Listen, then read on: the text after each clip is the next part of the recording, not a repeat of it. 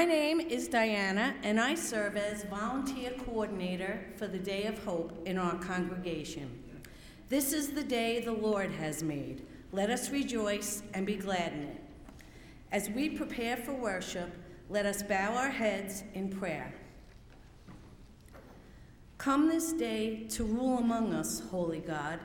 As you lit the altar fires of the prophets, light a fire in our midst that will turn our hearts to your truth and energize our lives for your service. Awaken us from easy conformity to the norms of our society so we may encounter the gospel with fresh integrity. Grant us faith that expects great things from you and dares great things for you. Amen. Now, as we worship together, may our hearts receive His Holy Spirit, our ears listen to His word, and our voices be raised in praise to the glory of God.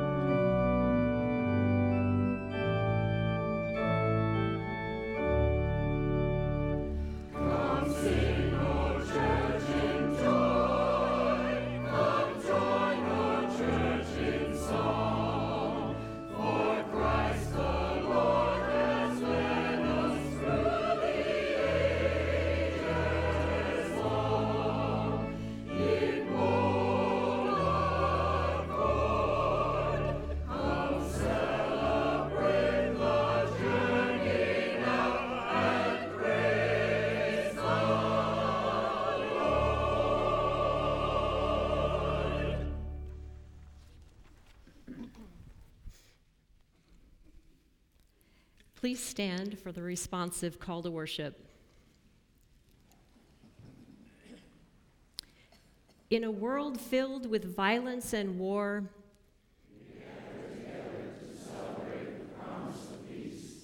in a world filled with tyranny and oppression,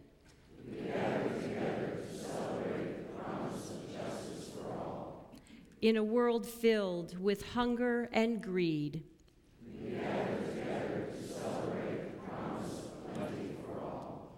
Our hope is in the name of the Almighty God.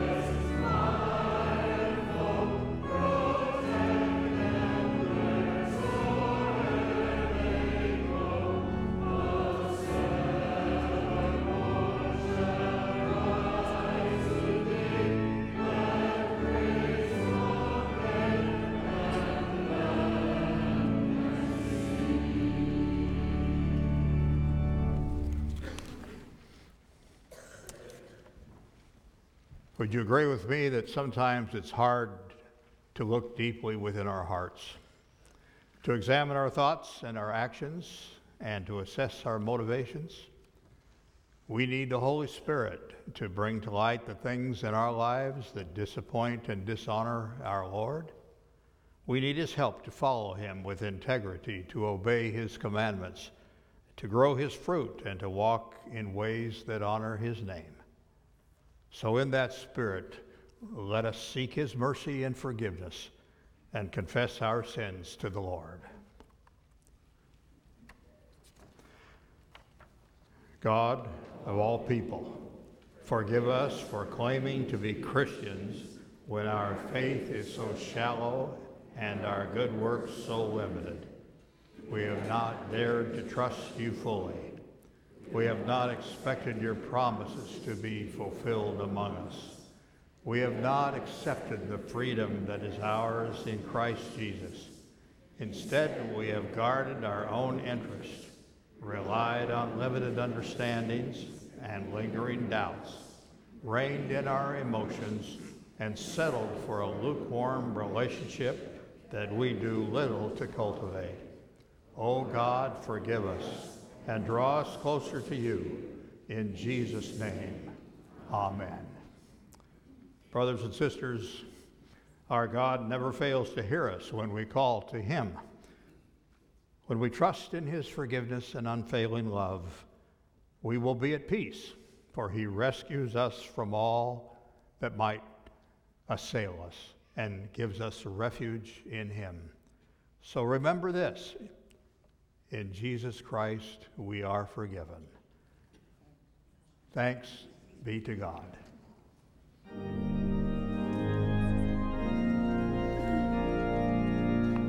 Glory.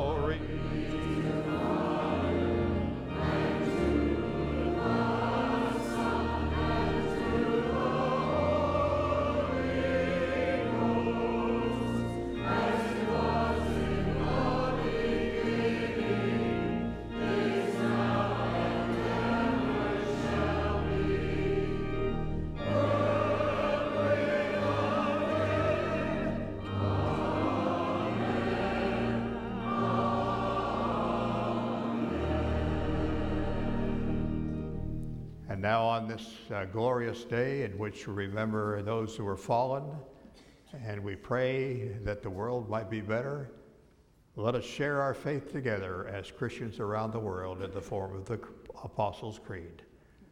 I believe in God, the Father Almighty, maker of heaven and earth, and in Jesus Christ, his only Son, our Lord, who was conceived by the Holy Ghost, born of the Virgin Mary suffered under Pontius Pilate, was crucified, dead, and buried. He descended to hell. The third day he rose again. He ascended into heaven and sitteth at the right hand of God the Father Almighty. From thence he shall come to judge the quick and the dead. I believe in the Holy Ghost, the Holy Catholic Church, the communion of saints, the forgiveness of sins the resurrection of the body, and the life everlasting. Amen. Let us take a moment to greet one another in Christian fellowship. Okay.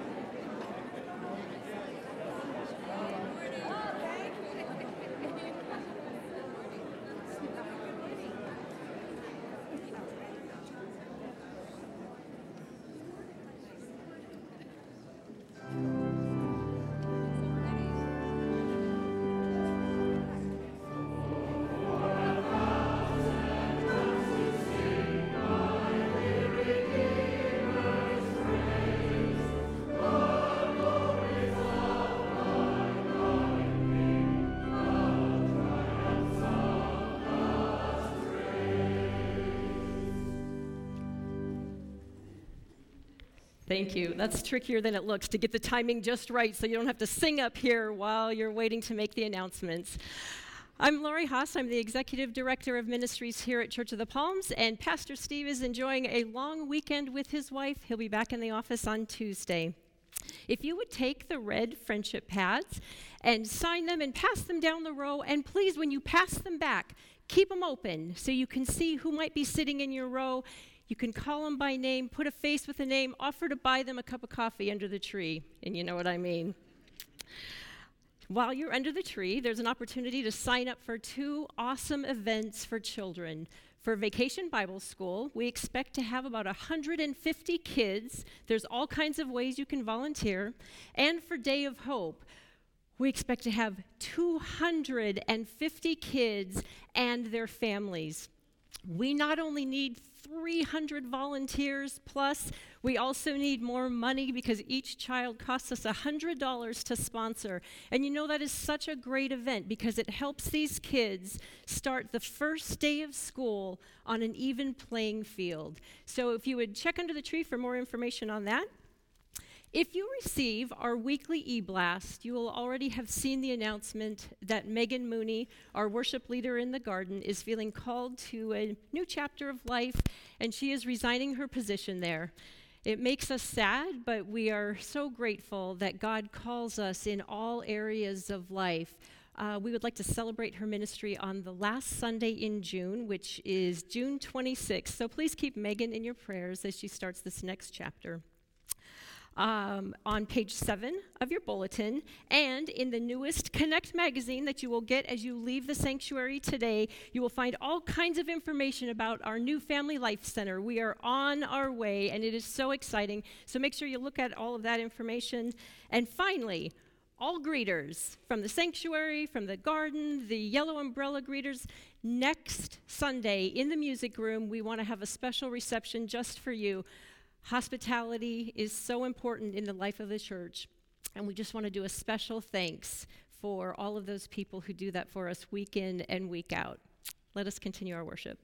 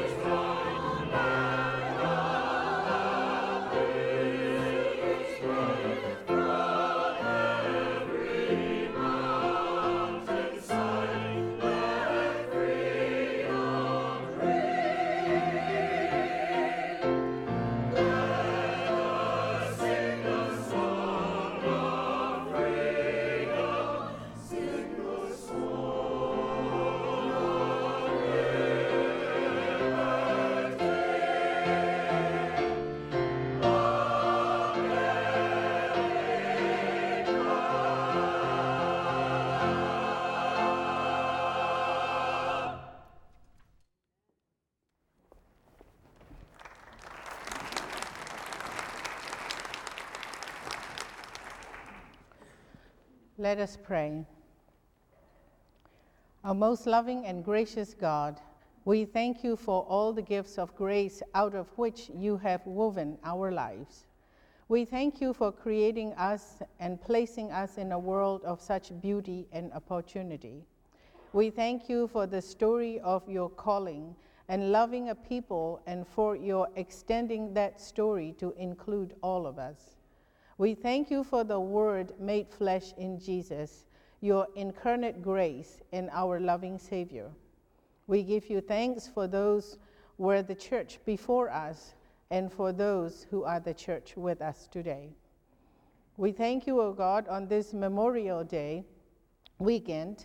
We remember especially those who have risked and lost their lives for our freedom, and we give you thanks for them. May the memory of their sacrifice never be lost, we pray. Bless those in the service today, keep them safe, and bring them safely home, we pray. Be with and bless us as a church. Gracious God, heal those who are sick, comfort those who are mourning for their loved ones, and give your peace to those who are getting ready to come home to you. Help us to be channels of your grace for all those we meet and in need. Now we bring our prayers to you in the name of our Lord Jesus, who taught us to pray together. Our Father, who art in heaven, hallowed be thy name. Thy kingdom come, thy will be done, on earth as it is in heaven. Give us this day our daily bread, and forgive us our debts, as we forgive our debtors. And lead us not into temptation, but deliver us from evil. For thine is the kingdom, and the power, and the glory forever. Amen. Now let us take this privilege to give back to God in through the offerings and tithings of ours.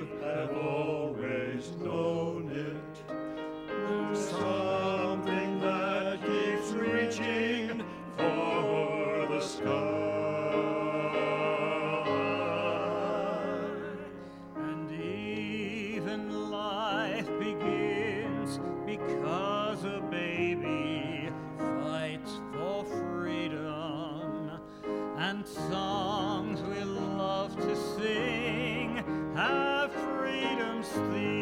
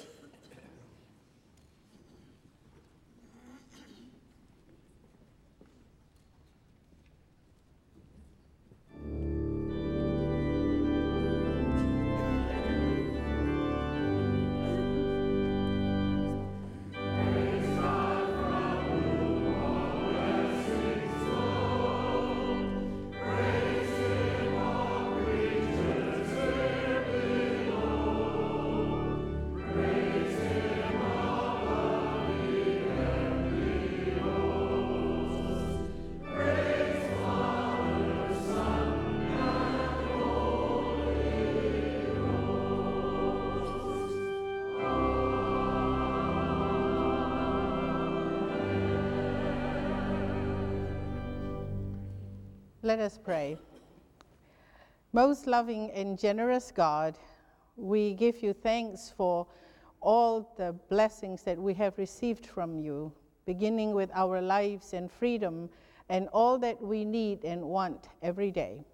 In this moment in worship, we pray that you'll accept our gratitude showing in these offerings, for we offer them to you in the name of our Lord and Savior Jesus Christ.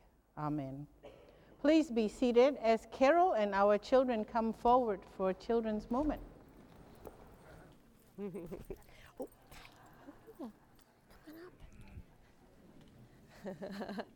Oh, yay! Hi there, sis. okay, guys, I want to tell you a story that comes from the Bible, and I might need your help telling the story a little bit.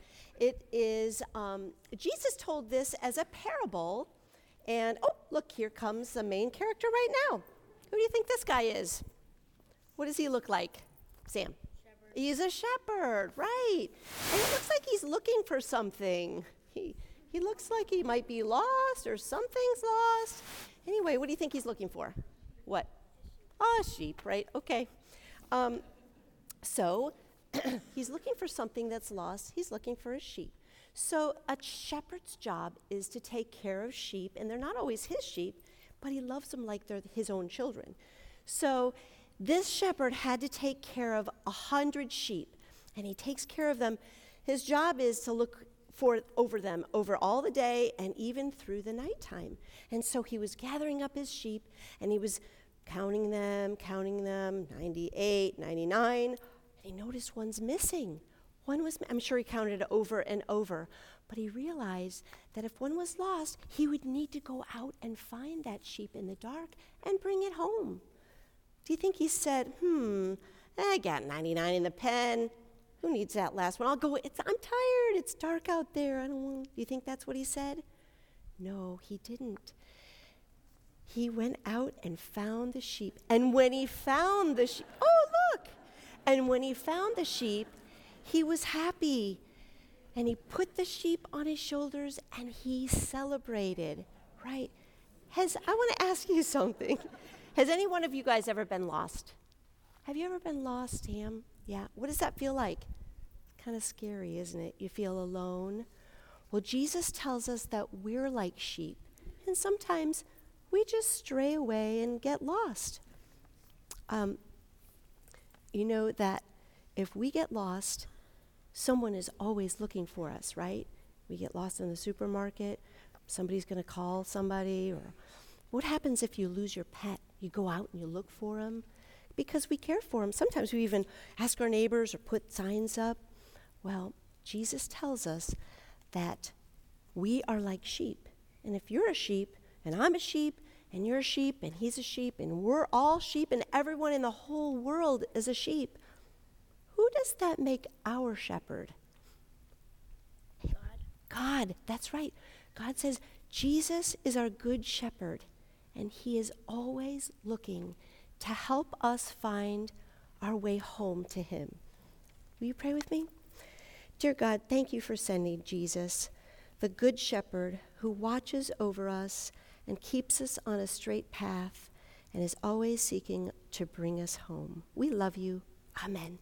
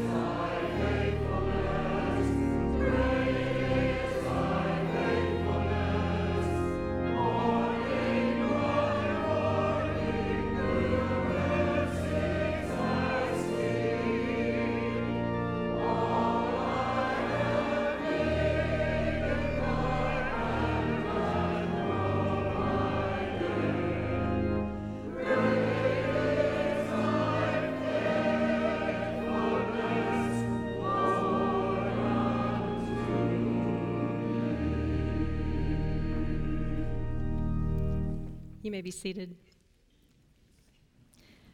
Our scripture passage comes from Luke chapter 7, verses 1 through 10. After Jesus had finished all his sayings in the hearing of the people, he entered Capernaum. A centurion there had a slave whom he valued highly and who was ill and close to death. When he heard about Jesus, he sent some Jewish elders to him, asking Jesus to come and heal his slave. When they came to Jesus, they appealed to him earnestly, saying, He is worthy of having you do this for him, for he loves our people, and it is he who built our synagogue for us. And Jesus went with them. But when he was not far from the house, the centurion sent friends to say to him, Lord, do not trouble yourself, for I am not worthy to have you come under my roof.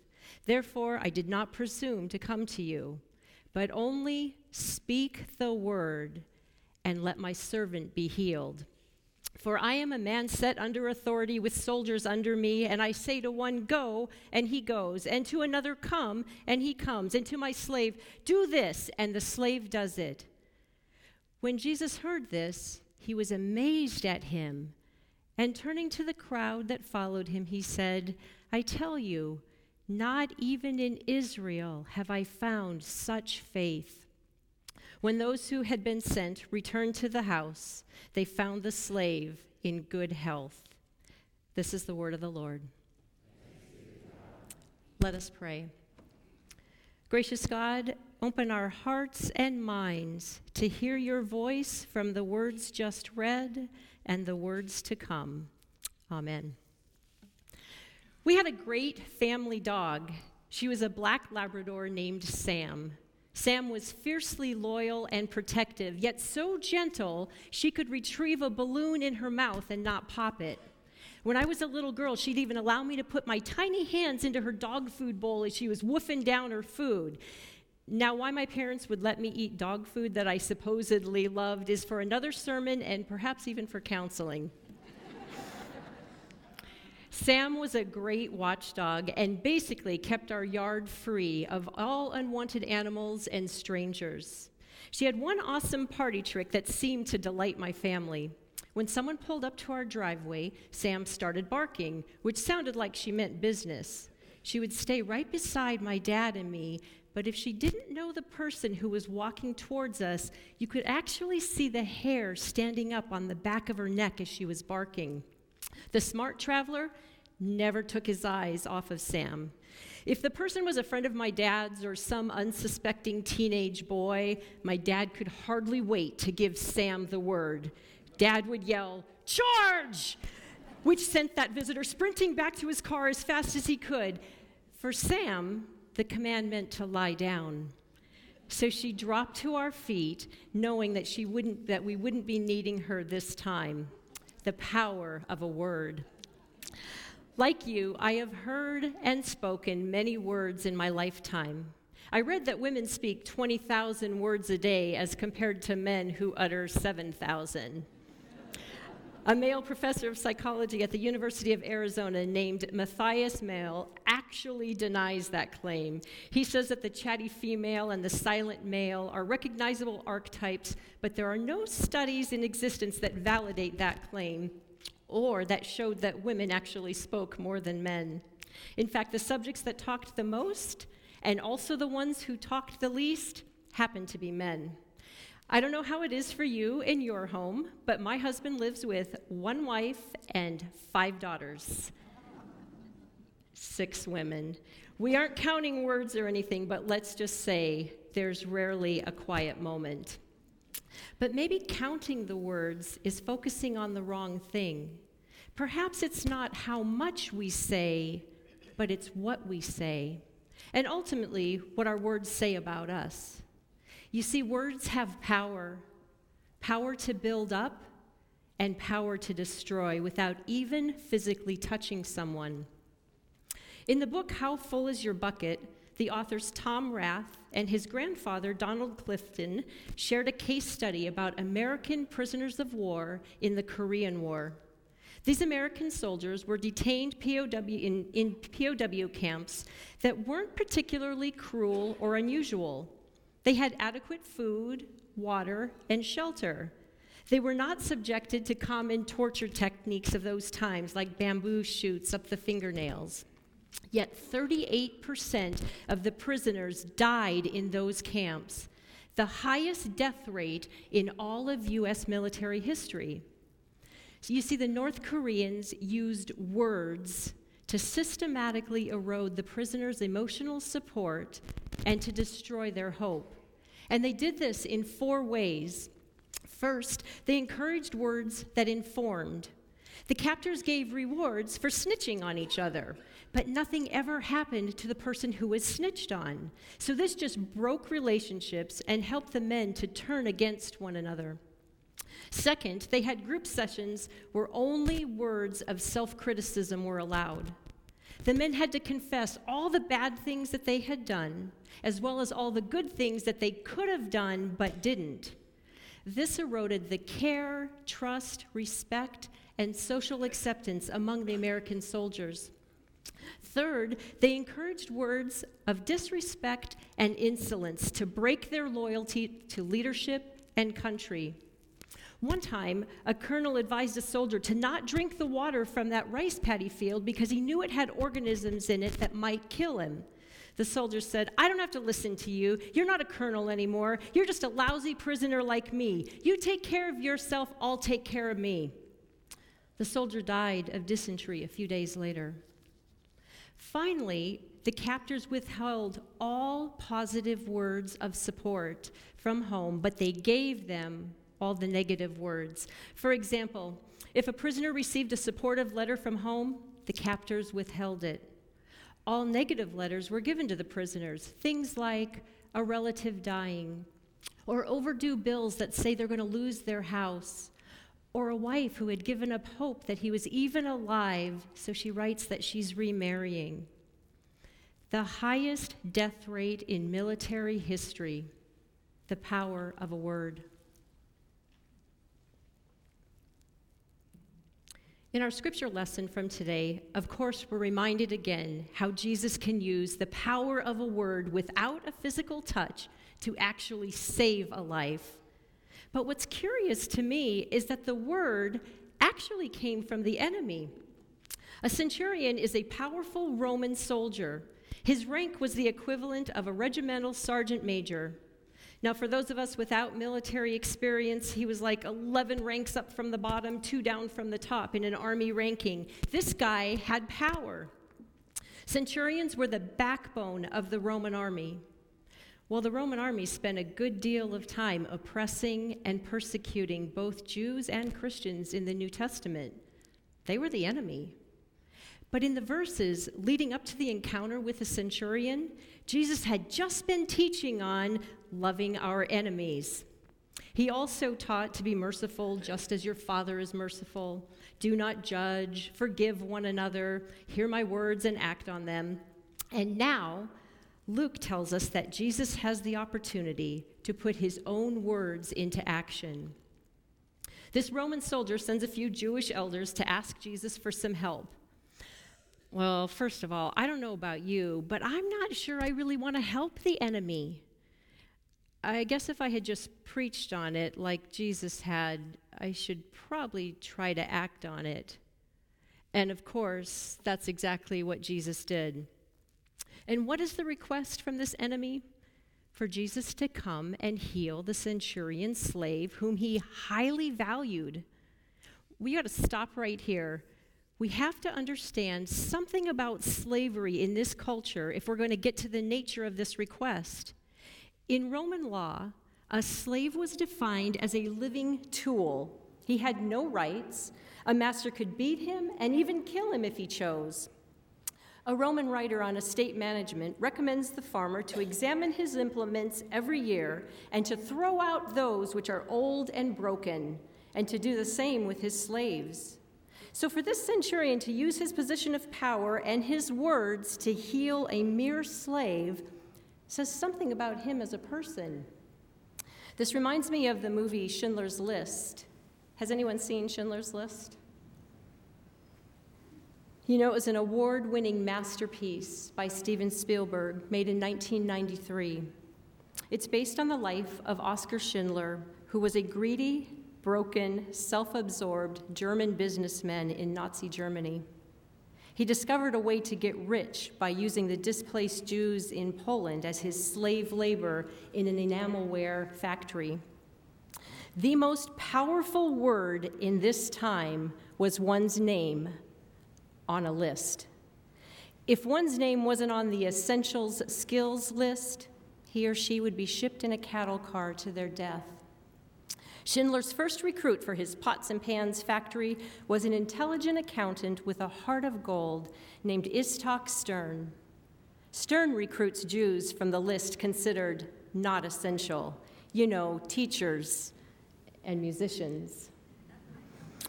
Schindler became wealthy, but somewhere along the line, his eyes were opened to the lives of people, real people like you and me who have children and grandchildren, who had hopes and dreams, real people who had value. Just like the centurion, Schindler now has compassion and love for people who had been cast into the role of slave. Oskar Schindler used his resources to create a list of 1,200 words. Each word was a name, each word had power each word gave a life. Schindler used all of his money to buy each Jew their life to go to his new factory rather than to the death camp. The power of a word. I think we all know that words have power to destroy, like in the Korean POW camp, and that powers that words have the power to give life, like the words on Schindler's list. But I think this message, this passage, shows us who truly has the power, both here and forever. The centurion was a powerful man, and people did what he told them to do, but he didn't have the power to save his servant in this world, let alone in the next. When the, what the centurion had, though, was a faith in the one who does have the power. He said, Jesus, speak the word, and my servant will be healed. The centurion knew that Jesus alone had the power to give life. In the Gospel of John, Peter asks, Lord, to whom shall we go? You have the words of eternal life. On this Memorial Weekend, I imagine that most of us will pause to give thanks to God for the men and women who died while serving our country. This act of remembering often takes us to the cemetery of other friends and family members whose only uniform may have been an apron or a pair of coveralls. And while we mourn our loss on earth, we know that death is not the final word. The power of a word? Listen to the passage from John 1. In the beginning was the Word, and the Word was with God, and the Word was God. He was in the beginning with God.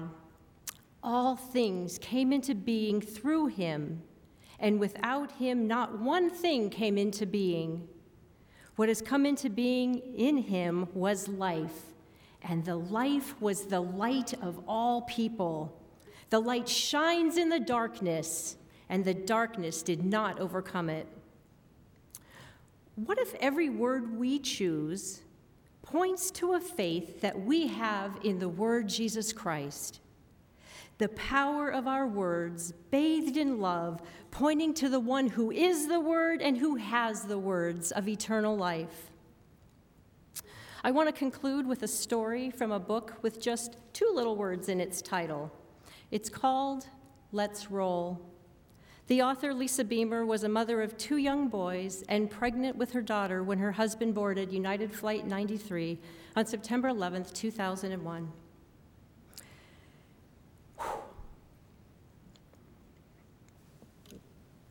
In, in their young family, the words, let's roll. Man, let's put our shoes on. Let's head to the door. Let's go out on another adventure. Let's go out and do what we need to do. Let's go out and do what we need to do. So, when these words were recorded on that fateful flight, Lisa knew her husband Todd was going to do whatever he needed to do to try to save the lives of those on that airplane so they could all return home to their families. Now, we all know that Todd and his newfound friends weren't able to stop the terrorists from crashing the plane, but they did save the lives of countless people by diverting the jet so it didn't crash into the White House or the Capitol Instead, it went down in an open field in Pennsylvania. Lisa contrasted the two memorial services she attended for her husband. The memorial service in the field for all of the victims was filled with encouraging words about how they aren't alone, how we will always remember their family, but there was virtually no reference to the power of God to sustain them.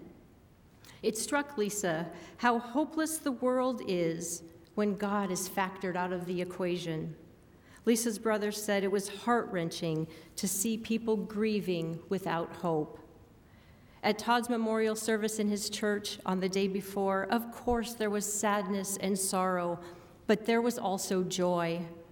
Because as Christians, we mourn, but not as those who have no hope. We know who has the final word. Todd's grieving father David offered a prayer that is worth repeating for us today. He prayed, Almighty God, thank you for Todd Beamer. Thank you again for your precious gift, your son, Jesus Christ, who died for us. Heavenly Father, I have known what that meant, but it is only in these recent days that I have a little more understanding of how it felt. I thank you so much that our son Todd has the promise of eternity because of the gift of your son. Also, we pray, Heavenly Father, that Todd's witness and his actions can be used to your glory in the things that matter most. Friends, we may not be powerful military leaders like the centurion or a wealthy businessman like Oskar Schindler, but we all have a circle of influence. Our words have power to help or to hurt, but when our words reflect our faith, in the one who has the power of eternal life, we shine a light in the darkness, and the darkness will not overcome it.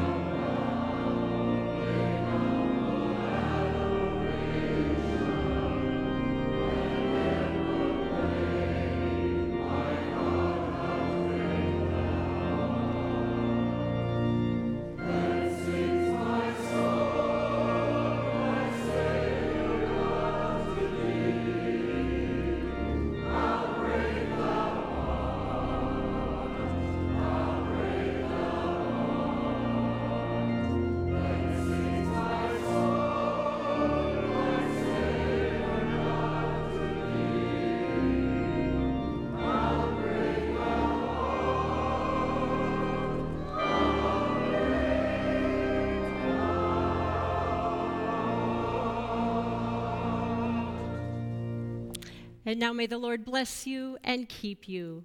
May the Lord make his face to shine upon you and fill you with his light to take into the darkness, this day, now, and forever. Amen.